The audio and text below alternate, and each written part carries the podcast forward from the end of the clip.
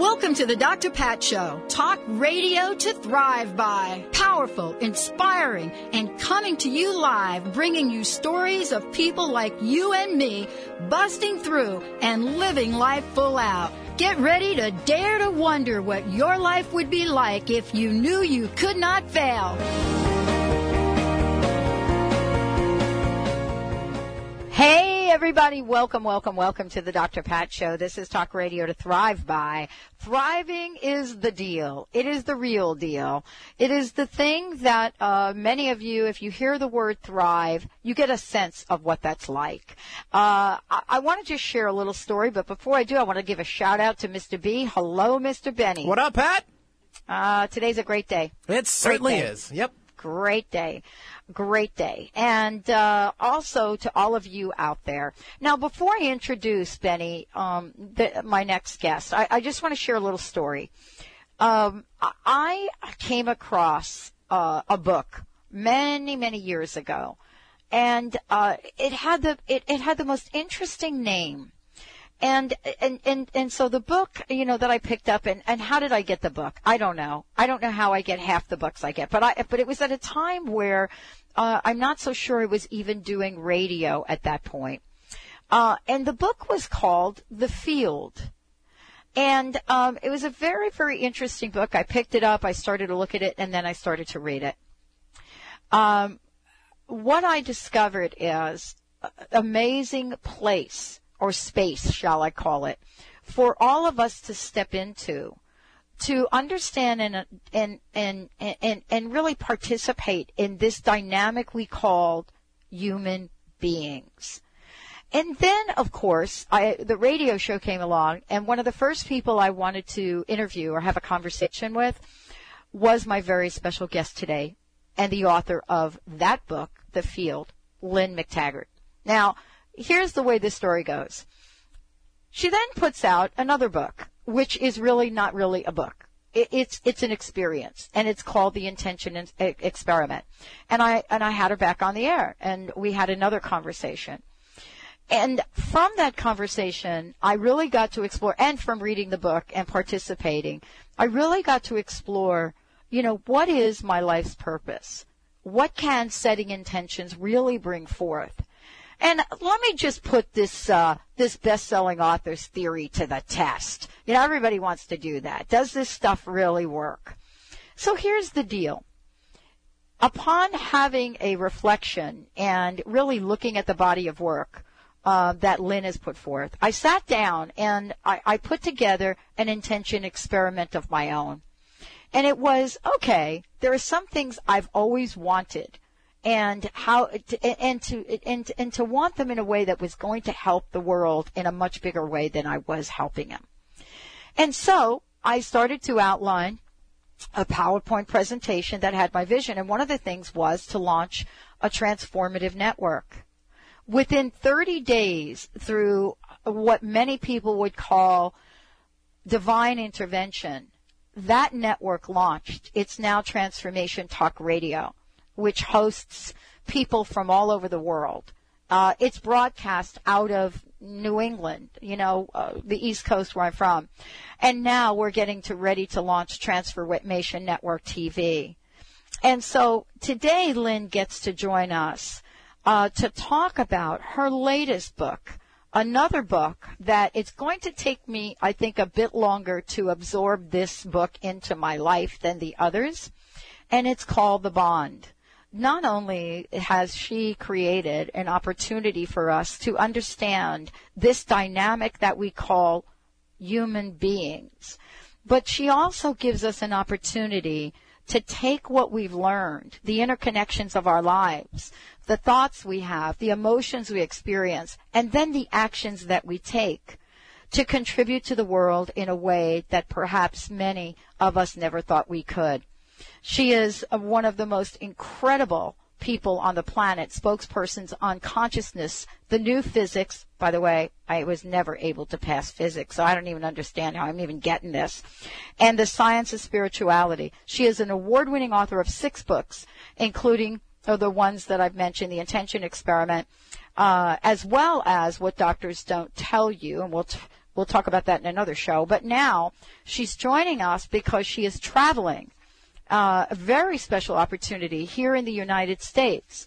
And so you're going to get to have an experience with Lynne McTaggart, whether it's going to be in Seattle uh, this, uh, you know, in, in, a short period of time here on April 26th, or if it's going to be in other parts of the country, up and down the West Coast.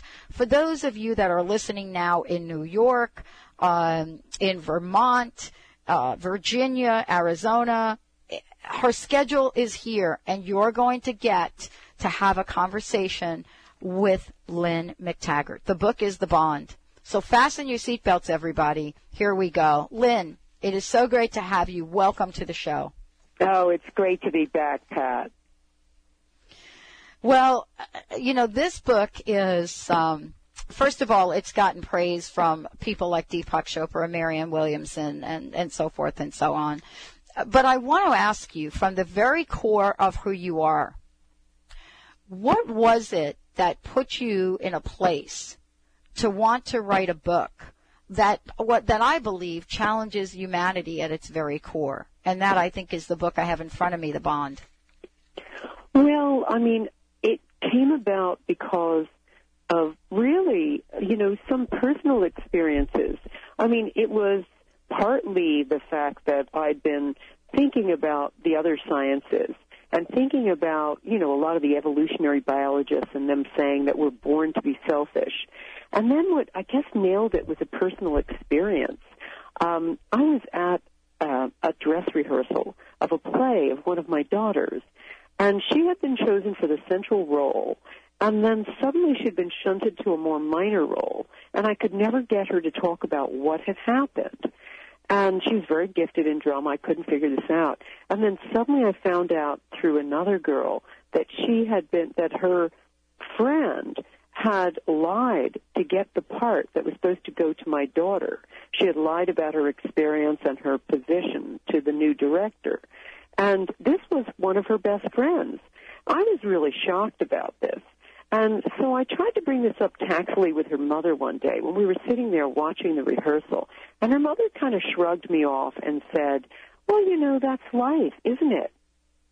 And I kept, I was really moved by that because at first I was shocked, but then I started to think to myself, well, yeah, that's the life we adults have designed for children. You know, and it's the life we've designed for ourselves, so it's not surprising that children pick up on this.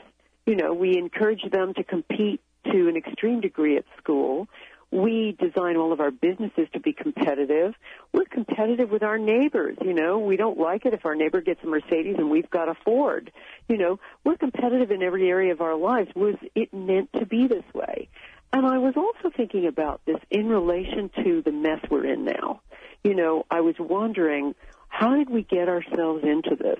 You know, everybody talks about all of the crises facing us in modern times, and including um, and particularly people talk about it being the end of things, you know, the end of days, the end of capitalism as we know it, the end of oil, the end of food because it's the end of oil, and even the beginning of the end of the world. And all I hear about is that there are ends to things now. And I wondered again, is this the end or is this the beginning? And mm. after doing all of this research, I've concluded it's the beginning because it's the end of a false sense of who we are because we've been living a lie, we've been living against nature. And the book, The Bond, is all about trying to explain to people that we were made to be whole. We were made to be together and to be cooperative, not to compete, and that we're in such a mess because we're living against our true nature.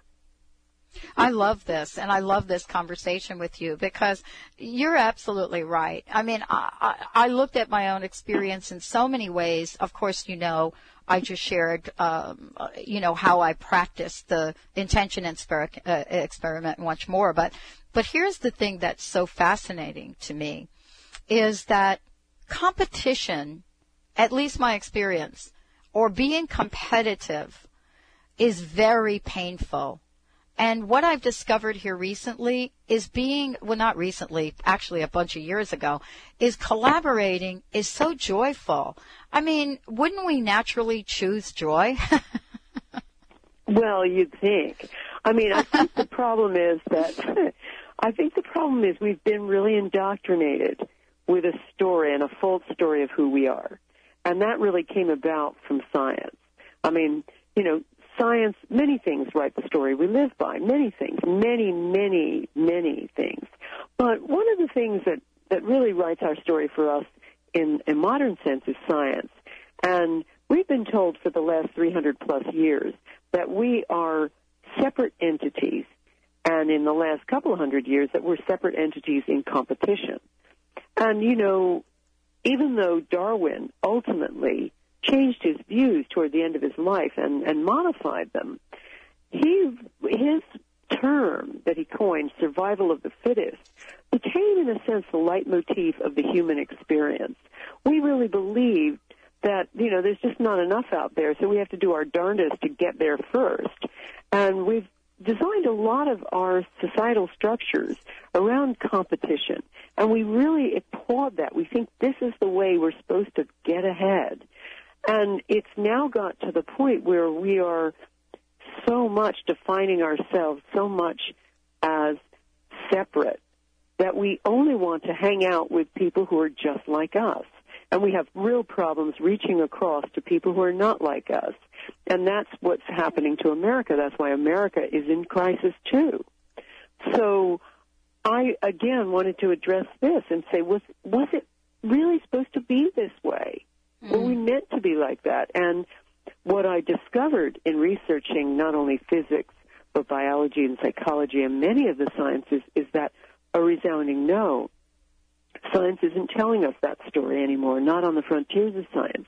Science is showing us that actually we're all part of a larger thing, that between subatomic particles, between our body and the environment, between all of the people we come into contact with, in all of our societal groupings, there's a bond, which by that, by which I mean a relationship so profound and integral that it's difficult to say where one thing ends and another thing begins. And that relationship is the only truth there is. It's not about the thing, it's about the space between things, the relationship. I love it. Everybody, Lynne McTaggart is joining me here today. When we come back, we'll be talking more about her latest masterpiece, The Bond. And how is this conversation like the movie Independence Day? Hmm. I bet you can't wait to hear the answer to that question. Stay tuned. We'll be right back with the Dr. Pat Show. Are you feeling stuck in a dead end job, an unhappy relationship, or struggling with your health? Would you like to thrive in all areas of your life? Trisha Moore can help you find the answers you're looking for. A gifted, intuitive consultant, Trisha will help you find your passion and gain confidence to move ahead at record speed. Schedule a free 15 minute consultation. Call 206 618 8601 and visit TrishaMoore.com. Move into action, one intuitive step at a time. Psychic Dougall Fraser, the queer guy with a third eye, one of the country's most popular psychics, joins Transformation Talk Radio with, with a call-in advice show that will provide insights and information on creating your best life. You, have seen him on The Real Housewives of Orange County, Dancing with the Stars, and so much more. From gurus to gossip, meditation to martinis, the Dougall Fraser Show will both inspire and crack you up with laughter. Tune in every Tuesday at 10. It's the Dougall Fraser Show. Are you tired of using skincare products full of unpronounceable chemicals? Do you eat ramen by candlelight to support your expensive candle burning habits? Well, come on down to Zenith Supplies. We have everything you need to make your own soap, candles, creams, and much more. We're open from 10 to 6, seven days a week. Come explore our store at corner of 63rd and Roosevelt, just north of the U District in Seattle. Call us at 206 525 7997. Find recipes and more at zenithsupplies.com. There are 86,400 precious seconds in a day. How are you spending yours? Celebrating a decade of teaching bioenergy medicine, Earthwalk Institute of Healing Arts in Bellevue, Washington offers fascinating life changing programs. Delve into the theory and practice of bioenergy healing a profound complementary medicine in integrating ancient wisdom and modern science. Study energy, chakras, biofields, high sense perception, vibrational medicine, essential oils, and more. Each moment counts on your Earth Walk. Is it your time to thrive as a healer? Please visit earthwalkschool.com or 425-289-0152. That's earthwalkschool.com or 425-289-0152. Are you feeling stuck? Do you want to be free from fears and doubts and finally feel good about yourself, but you just don't know how to get there? Dr. Schaub's Accelerated Breakthrough Program provides you with the tools and solutions to go beyond your limitations and achieve self-empowered confidence. Call for your free phone consultation at 866-903-MIND. Visit cellularwisdom.com. That's cellularwisdom.com.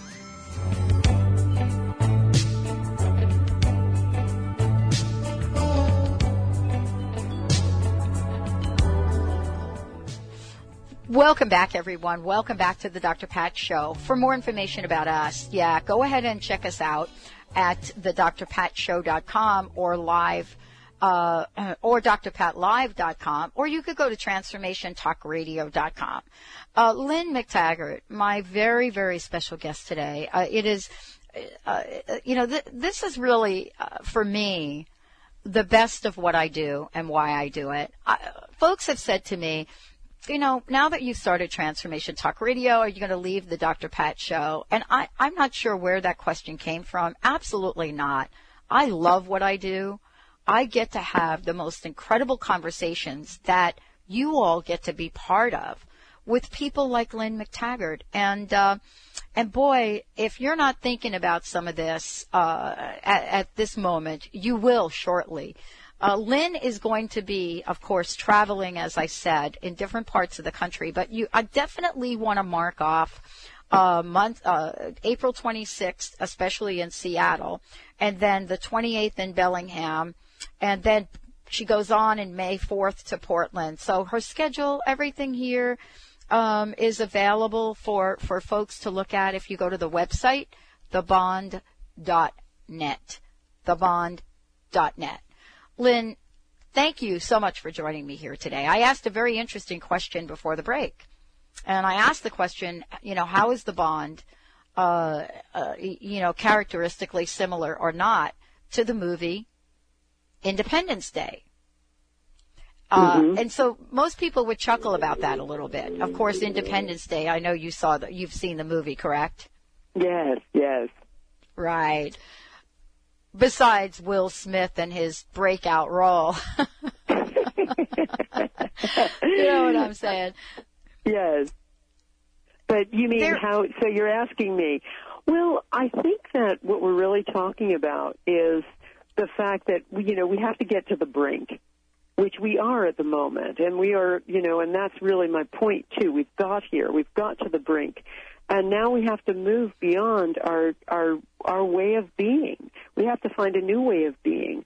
And as they do in the movie, they start, you know, implicitly sharing. They start realizing they've got to they've got to share. They've got to go beyond borders. They've got to go beyond just getting stuff for for me alone because you know they won't survive if they don't work together. It becomes what I say in the book. I talk about a thing called a superordinate goal, working together for for the good of the whole, and that's what we were programmed to do. That's the thing that's incredible about the research that I found. It it demonstrated that we are hardwired to care, share, and be fair. You know, it's in our DNA. We yeah. automatically have a need to give. Um, when we see somebody in trouble, the same thing flashes in our head that flashes when we have to care for our own children. Um, there's an "it's not fair" button in our brain, and all of this feels so good. It imitates. It actually fires off some of the same feelings that we have when we're eating. We're doing pleasurable things like having food or having sex. It's all about, you know, we were wired to feel good about giving, to feel good about connecting with others. Nature wanted to drive us to wholeness. Uh, one of the things that I wanted to talk about in this context also was this idea of, you know, a grassroots movement or grassroots consciousness, as I call it, uh, versus uh, a a macro consciousness. And what do I mean by that? And you address this as well. You know, there is a grassroots uh, grassroots uh, consciousness that has to do with average everyday people having an interest in something and doing something about it. Uh, a, a, lot of people in writing call it doing the right thing. Then there mm-hmm. is the macro, the leaders of our countries, for example, um, our governments, our corporations in, in, in this country in particular. And there seems to be a disconnect at some point. And I've always been curious about why there is that disconnect and why doesn't the grassroots uh, movement move closer to the middle to see action taken to get the attention of the, the people that are in leadership. Do you see what I'm saying here? Yeah. Well, I think everybody's given up on leadership right now. I think what's gone on is people are watching Congress behave like a bunch of children. Um, you know, the Democrats won't talk to the Republicans, the Republicans won't talk to the Democrats, and they're like little kids throwing food at each other. And, you know, nothing is happening. And, you know, I guess my message in the book too is it doesn't, ha- we don't have to wait for those in charge to do things to fix our country. You know, they're certainly not going to look to the bigger goal. They don't seem to be able to say it's all about fixing America, not about worrying about my party line or going along with whatever lobbyists are keeping me in power. You know, no one seems to be able to do that. But we can. We can reclaim this. And it's it doesn't have to be big things that that recharge your community, that create, you know, that revitalize your community, your relationships, you know, your town, your city, and ultimately your country. I mean, I've found, and I've mentioned millions of cases in in the book about people who have just started on a real grassroots level and revitalized their community by creating goals bigger than themselves, superordinate goals. Um, Portland's a wonderful example of this. A group group of people got together. They didn't like the idea that they were trying to build a big highway near the river. They wanted more of a of a park. So they got together and created a community, you know, citizens for the river, you know, the Riverside Park, and they managed to push through their aims and got a beautiful walking area for Portland. But also, they created a very thriving and connected community that way, and it and it continues to be one of the most activist areas of the country. And those kinds of things can be done and actually do things in your area. Um, but it's more than that. It's more about changing your perspective about your relationships, um, about difference, and saying that you know that connection is always there. You don't have to just look for sameness. You don't have to have friends who are just Republicans. You, if you honor the relationship and you say it's not about me and being right, it's about us, then you the differences fall away. You connect on a deeper level it's so interesting we're having this conversation because here's where I want to go go go with this. I mean, uh, there are lots of things in the book that you talk about, and I want to get to surrendering to wholeness in a minute. But here we are in uh, amazing technology, right, Lynne? I mean, uh, we can get calls into the show from South Africa um, because of the technology, and and it actually not cost any money uh, mm-hmm. through Skype, let's say. You know, we're so connected. Facebook, MySpace, you know, uh, LinkedIn, uh, all of the other things that are out there. And so I made a statement the other day on a, on an interview. I was interviewed on another radio show, and I'm, I'm starting to do that more. And and and they it was with a political show. And they said to me, "Well, what do you, what do you think of uh, of what's going on? I mean, how would you vote?" I said, "You know, I, I said it's kind of interesting. With all our technology, I said, why don't we put the budget items on the internet and have people uh, review them and cast their vote? Mm-hmm. And mm-hmm. and the comment that was made to me was, now basically what this this host said to me is, now I know you're absolutely out of your mind, and I didn't think it was a bad idea, Lynne. yes because you're thinking outside the box and saying, you know what, there's a bigger community out there, and yeah. we can access them now in a way. As you say, we've got the tools to come together in a different way, in a new way. You know, we saw that with President Obama's campaign. You know, he was mm-hmm. able to marshal all sorts of people via the internet. And the same goes for revitalizing our communities. I mean, I think there's no substitute for connecting with people nearby and in person. But nevertheless, the internet also offers us a way to come together in all kinds of grassroots ways. I love it. Uh, we're going to take a short break. Lynne McTaggart, McTaggart joining us here today. For those of you that want to chime in on the conversation, you could do that really easily by giving us a shout. 1-800-930-2819 toll free or go to our instant feedback screen and you can ask a question and I will guarantee you I'm going to bring it on the air. When we come back, we're going to talk about how Lynne approaches this connecting through the space between us. The book is The Bond, but we're going to talk about what it means to see the whole. Do we really see the whole or are we seeing our piece of the whole and why is this important? You're listening to the Dr. Pat Show. This is Talk Radio to Thrive By. Lynne McTaggart is my very special guest. As I said before, the website you want to check out, as usual, uh, brilliant, thebond.net. Stay tuned. We'll be right back.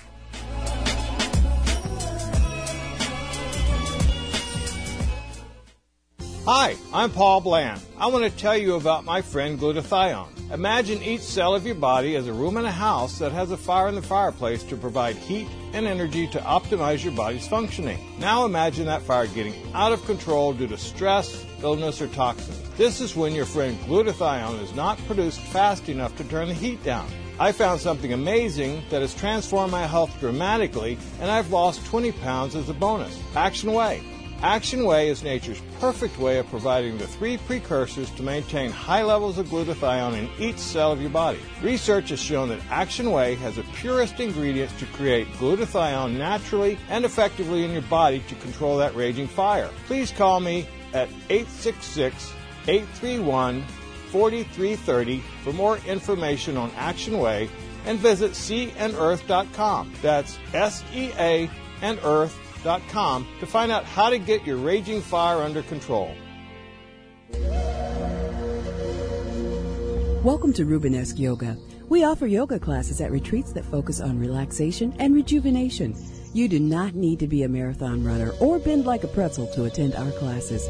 Rubenesque Yoga's retreats are held at the beautiful Wild Iris Inn located in La Conner, Washington, where you will enjoy a weekend of relaxation, yoga, and shopping. Please visit yogaforplussizes.com for more information. That's yogaforplussizes.com. Meet Kevin. I was 60 pounds heavier than I am now. I was at 35% body fat. I was depressed. I was miserable. Then Kevin consulted Seattle nutritionist Bev Kinblade, who made some adjustments in his diet. It wasn't some fad diet, it was solid nutrition. My metabolism improved drastically. My energy shot up. My self confidence, self esteem. It was life changing. Find out about a free 30 minute nutrition appointment with Bev Kinblade at seattlenutrition.com. Seattlenutrition.com. Lower back pain. What is it costing you? Lost wages, repeated doctor visits, painkillers that don't work, just not doing the things you love. The newly patented Vacupractor relieves that pain simply, inexpensively, and from the privacy of your own home. The patented Vacupractor works using vacuum pressure. This pressure stretches muscles, restoring the proper nerve function and reducing the possibility of disc failure. Finally, a simple, effective treatment that works. For more information about the Vacupractor or to order yours, call 800 676 9320 or visit vacupractor.com. Ladies, are you living an inspired life? Do you yearn for a more passionate, dream filled life? Here's Linda Joy, founder of Aspire Magazine, and she has a gift for you. Aspire has launched its Mission to Inspire initiative with a commitment to give away 100,000 one year digital subscriptions to women around the globe. Every subscription comes with a multitude of free gifts from our team inspiration partners. To claim it all, go to aspiremag.net today. No purchase necessary and live an inspired life.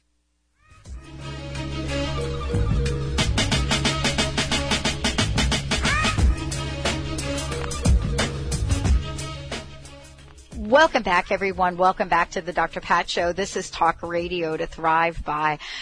Lynne McTaggart is joining me here today, and you know the book, uh, her latest book, The Bond, is what I have in front of me. She's also the author of The Intention Experiment, uh, which is actually one of my all-time favorite books, and um, and, and we're talking about what this means. What is the bond? And do we all have the ability to, to step into this place where we truly believe we are all connected? Lynne, thank you for joining me here today. It's really great to have you here.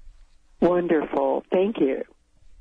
So uh, there's a lot we could talk about, and I thought it would be interesting to to talk about this idea of seeing the whole and wholeness mm. and stepping into it.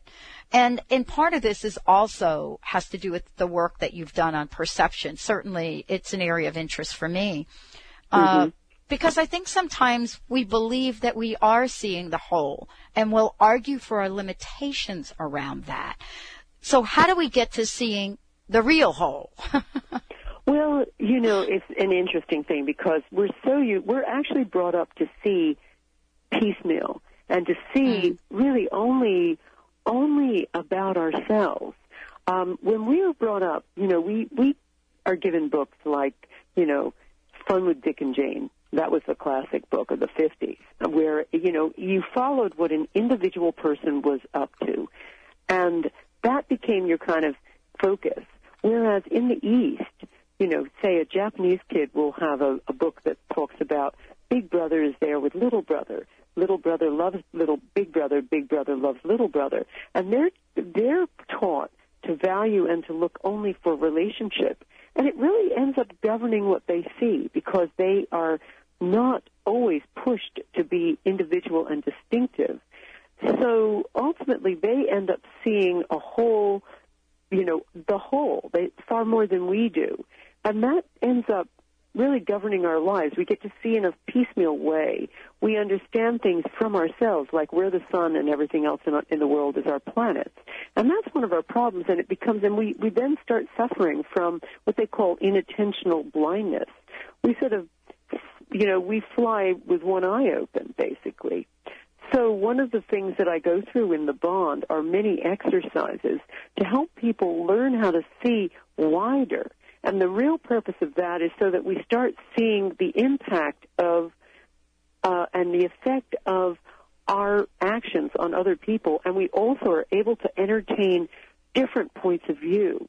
For instance, um, the Moken, who were a tribe in in the um, South Pacific, when the tsunami struck in 2004, killing 250,000 people, uh, four tribes watched the whole thing from the mountaintop.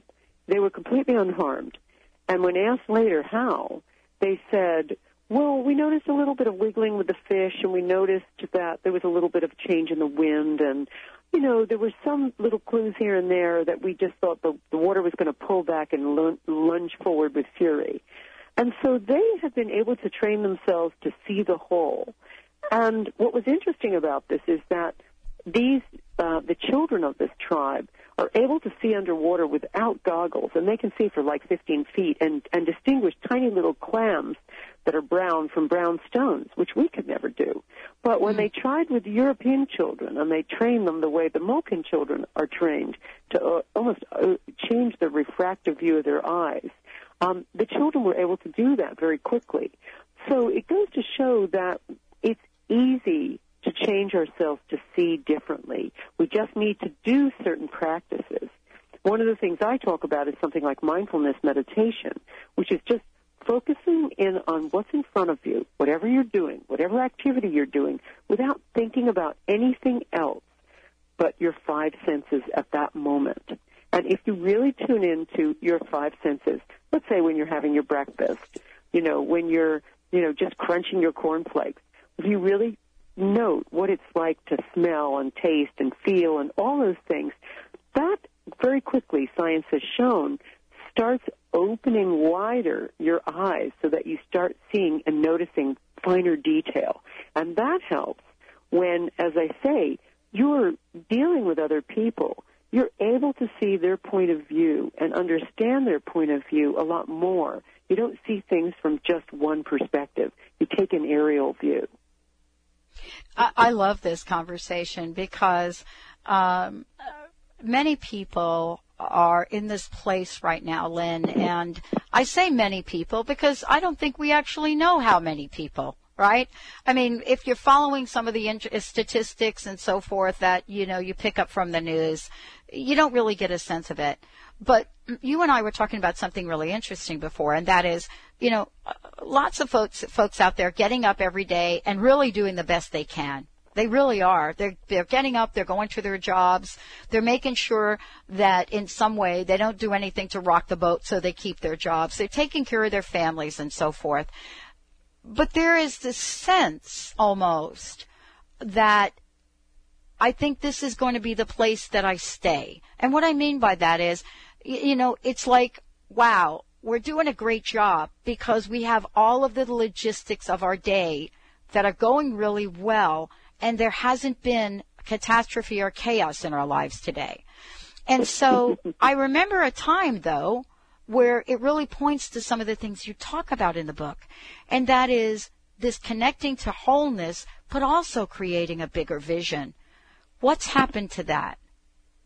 Well, I think we all feel we're beleaguered in crisis. You know, so many people are just hanging on by their fingernails economically. Mm-hmm. Um, people have lost their jobs. They've lost their sense of hope more than anything else. They feel that the people in charge are not working for them. They feel there's no way out, and they just feel they're treading water, if not, you know, going backward. And so a lot of people just, and they feel fundamentally that life is unfair.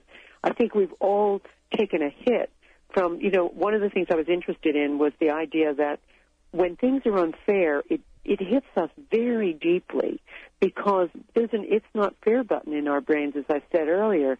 And when things are not fair, as they weren't, say, after the 2008 financial crisis, when so many people lost their jobs and yet bankers who were bailed out by um, the taxpayers paid themselves record bonuses, that grates with people so much. It's not that other people are making more money than you. That doesn't bother people. Thus, it's always been. It's that things are manifestly unfair. And that yes. feels like something has been robbed from you. And I think it's that. We know in our hearts we were meant to have fairness. We were meant to take our turn. We were meant to share. That's just wired into our DNA. And when it's not like that, we feel powerless and we feel hopeless. I love that we're having this conversation on fairness because I think I was I was chatting with you during the break, and I said, you know, I went back to school. Um, it was always a dream for me to do that. I'm the only one in my family to actually even graduate high school, but I went back to school after a downsizing experience, and I spent the next six years two master's degrees and a doctorate studying the consequences of breaking promises and what's interesting that I found in all that research is exactly what you're talking about. There's this thing that's called procedural fairness. And even if you fire someone, this was an interesting find. Even if you fire someone, if they believe that it was done fairly, they have less of an effect. But yet, here we are in a society that says, who the heck told you life is fair? Yes. Yes. Wow. And that goes deep. That we just can't bear that because, mm-hmm. and the, the consequences of it are grave. I mean, mm-hmm. one of the mm-hmm. things that shocked me was looking at some of the evidence for what happens with unfairness. And oh. they showed that, you know, when a society is unfair, and this were, these were a bunch of scientists looking at all the countries in, in the West, they mm. found that the more unfair the society, the more everybody suffers, rich or poor. And guess where America was? America has the greatest number of billionaires and millionaires in the world, but it yep. also has 39 million people below the poverty line. And that real unfairness um, comes out in every social indicator. America did worse on every social indicator. Health care, you know, um, health statistics and survival statistics, violence, education level, believe it or not, all of that. We were at the bottom. So everybody suffers, rich and poor, when yes. things are unfair. But I hasten to add, Dr. Pat, I'm not mm-hmm. talking about socialism. I'm talking about um, I'm talking about I'm not talking about across the board sameness. And I say that from somebody who lives in the UK where there were socialist policies and I see their limitations. I'm talking about things being fair. And yes us knowing that that goes to the very heart of who we are and that is what we need to recapture and we can recapture Yes. Lynne, let me ask you a follow-up question to that because I had my uncle on uh, not too long ago, and I speak to him, and he's in his 90s, and he, he made a comment to me. Uh, and believe me, I, when I have a conversation with him, it's a conversation that's half Italian and half, uh, you know, English. Um, and I remember the last com- comment he made to me. He said, you know, uh, he said, uh, people, you, you young people, like I'm not even like there, but he said, you young people have lost your gumption. And I said, Uncle Al, what do you mean? He said, we would have never in my day stood for some of the things that you all are really willing to tolerate. Yet you believe they're unfair. So, um, you know, this is kind of an interesting conversation. I want to talk to you about that when we come back. How does having a voice, Lynne McTaggart, how does having a voice, how does speaking up for what you believe, how does that factor in to creating this thing that you're referring to as the bond? I can't wait to hear the answer to this question, everybody. Let's take a short break. We'll be right back with the Dr. Pat Show. This is Talk Radio to Thrive By.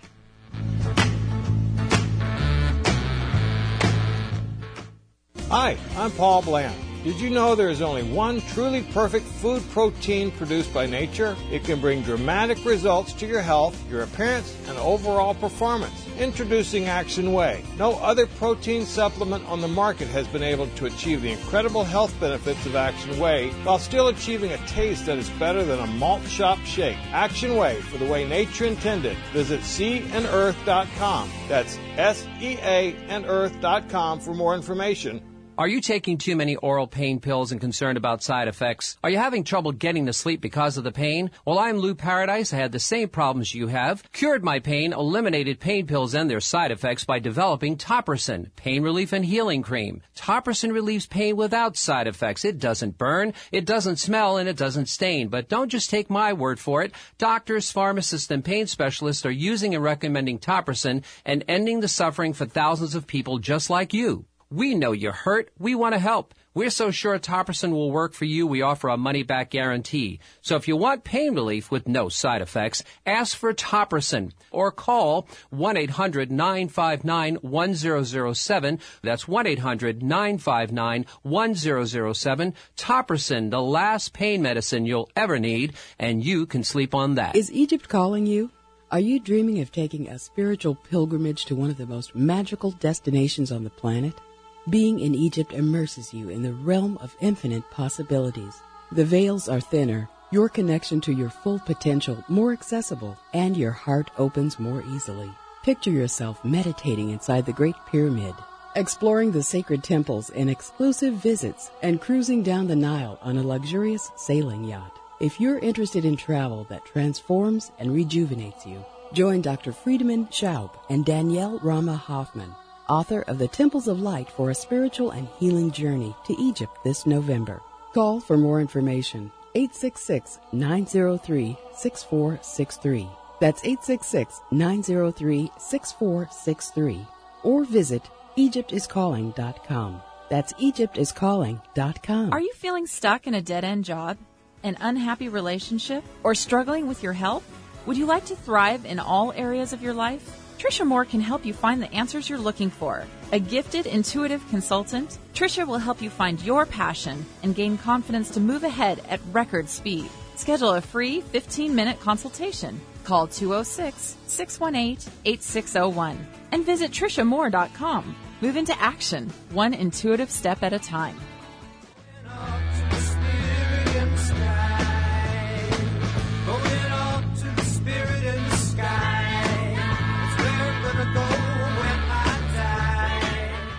Welcome back, everyone. Welcome back to the Dr. Pat Show. This is Talk Radio to Thrive by everybody. Lynne McTaggart joining us here today. Uh, if you want to find out more about her trip to Seattle and other places, of course, go to the website, thebond.net. You can also get a copy of her book there, uh, and much more. Please sign up for her newsletter because that's how you're going to get connected to the community. Uh, that's what I have done with just about well, actually all of her books. So go ahead and do that and uh, make sure that you check out her schedule when she comes to a town near you and join in on this conversation. Lynne, thank you so much for uh, joining me here today. Now, Benny has experienced my uncle. So my uncle Al doesn't quite say it the way that I said it. But I'll tell you, he is on my case so that I do more. And I and I just I wanted to kind of ask you to follow up with the question I I presented. Okay, well, you know, I what I found that was really interesting was, and it really speaks to the problem that we have now with broken government, with mm. you know, with with corrupt economy, with unfairness, and you know, with the banks, et cetera. Mm. I looked at more and more what's called game theory. And game theory looks at what um, what happens in animal and human populations when you put animals or humans in a tight spot. You know, see how how they behave. So one of the games they play is a thing called public works game, where everybody in a group um, gets ten bucks, let's say, and they're each told that they can put a certain amount of money into the pot, um, and that pot will then get redistributed to help everyone else out. Now, initially, everybody's generous. They put in maybe five dollars of their ten dollars in, um, but then there's inevitably a few freeloaders who just say, "No, I'm not going to put much in," and that starts getting the other people really angry. And then they stop putting so much money in, and eventually the whole thing falls apart. No one puts any money in at all, and that's kind of where we are now, where people are just pulling back from any kind of commitment or or, or community, and just sort of taking care of their own. But what these scientists also found is all it needs is a couple of strong, what they call strong reciprocators, people really willing, a little instigator types who are willing to, to invade a sort of society of selfish individuals to turn the whole thing around. And I'll give you a concrete example of this. Um, and it's a fun little example. There was a woman in a big corporation, and you know a lot of people. Nobody was really connecting very well there. So she decided to just leave her change in the Coke machine. And, you know, she wrote a little note there saying, your, your Coke has been paid for you. Pay it forward. Now, this completely freaked out the, the company. They wondered who on earth the Secret Santa was, and they started creating neighborhood watch scheme type things where they had people trying to spy to see who it was who was doing this every day. So she got wise to this, and she moved, escalated her operations and moved to another floor and started leaving donuts there early in the morning.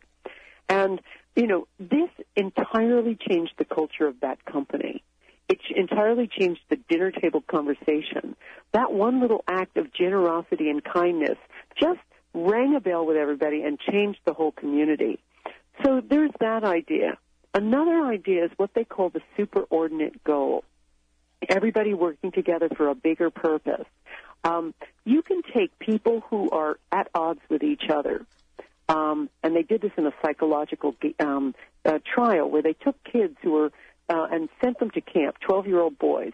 They had them in separate living quarters. They had them um, name each other, different, name themselves in different groups. So they had the rattlers and eagles. And the psychologists who were posing as camp counselors had them also play highly competitive games. By the end of this, they'd created such competition that the kids were killing each other. They were beating each other up. They were stealing their things from their living quarters. They were terrible. So then they engineered a couple of crises in the camp that could only be sorted out if everyone worked together to fix them. Like they put a big boulder on the water tank, so it could only be fixed if all the kids got together and helped lift the boulder. Hmm. This had the effect of galvanizing the group. It not only fixed the problems, but it brought the whole group really close together so that they were sitting together, they were best pals by the end of the thing. And this sort of thing, this superordinate goal has been used in so many different ways to make people close, and there's a good reason for it. When people, they find that when people are doing the same thing together in a group, their brain waves start working in sync. People who wire together, people who wire together uh, and fire together wire together. And that's what we need is people understanding you don't need to wait for government, etc. You can just start with just an act of kindness to that neighbor you never talked to. You can hug a Republican today if you're a Democrat, or a Democrat if you're a Republican. Something like that could be a revolutionary act that will be felt through their friends and their friends and their friends, friends' friends. Because one of the other things we know is that people feel this through networks. People, it, it they go down the line very quickly and affect a whole community. One simple act of kindness, one simple goal directed um, uh, opportunity that you engage other people with, your local community, your work environment can change the whole culture overnight. This is really, I think, the uh, one of the most inspiring messages that uh, is out there today, and it comes from you, Lynne. And you're absolutely right. You know, we have seen time and time again how one individual changes an entire landscape, right? I mean, mm-hmm. a Rosa Parks, for example, uh, uh you know, a Gloria Steinem, uh, mm-hmm. uh, many people around the globe. There are some leaders today that are saying, no more, we're not going to take it. Mm-hmm. So, mm-hmm. do you believe that we are, and let's just talk about the American population for the moment, what is it going to take for us to reclaim our voice? Because I understand what's at stake. And, and what I mean by that is, you know, I, I, I understand that there is a, for you to speak up in the workplace may mean that your job will be terminated. So we, during this dance between what we really want to stand for and what we are afraid to stand for. Do, do, do you see what I'm saying? Uh, you know, Pat, this is a great question.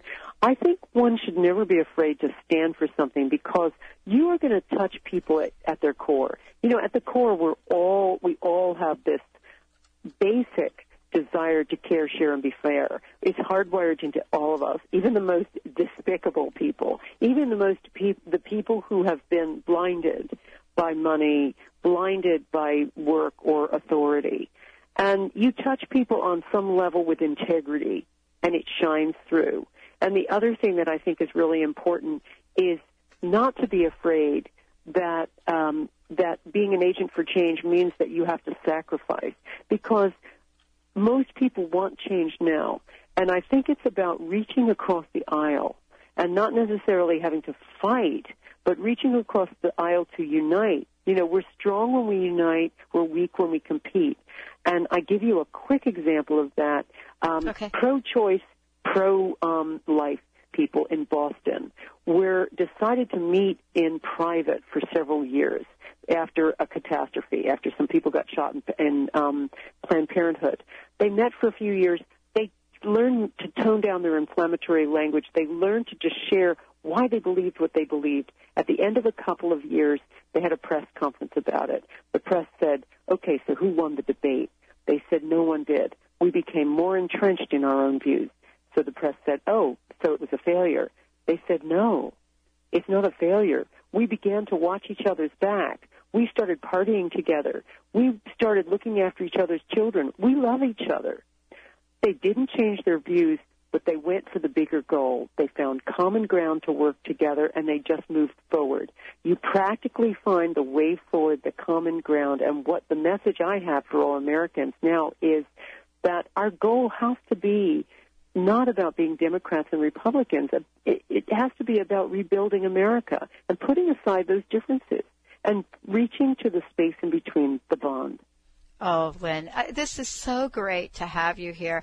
And and and I want to just ask you one last thing. Sometimes when we hear stories like that, uh, as individuals, whether it's somebody listening to a show in Alabama or somebody in Seattle somewhere else, we get we get a sense that wow, this is really hard for me to do. And I wanted to ask you because you've written so many books about intention, about things that manifest.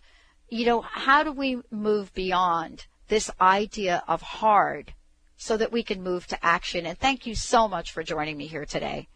Oh, it's been a delight. I think you take little actions. You know, you put that coins, you leave those coins in the Coke machine.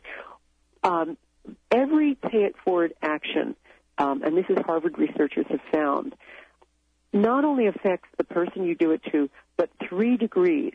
So that means their friends, their friends' friends, and their friends' friends' friends.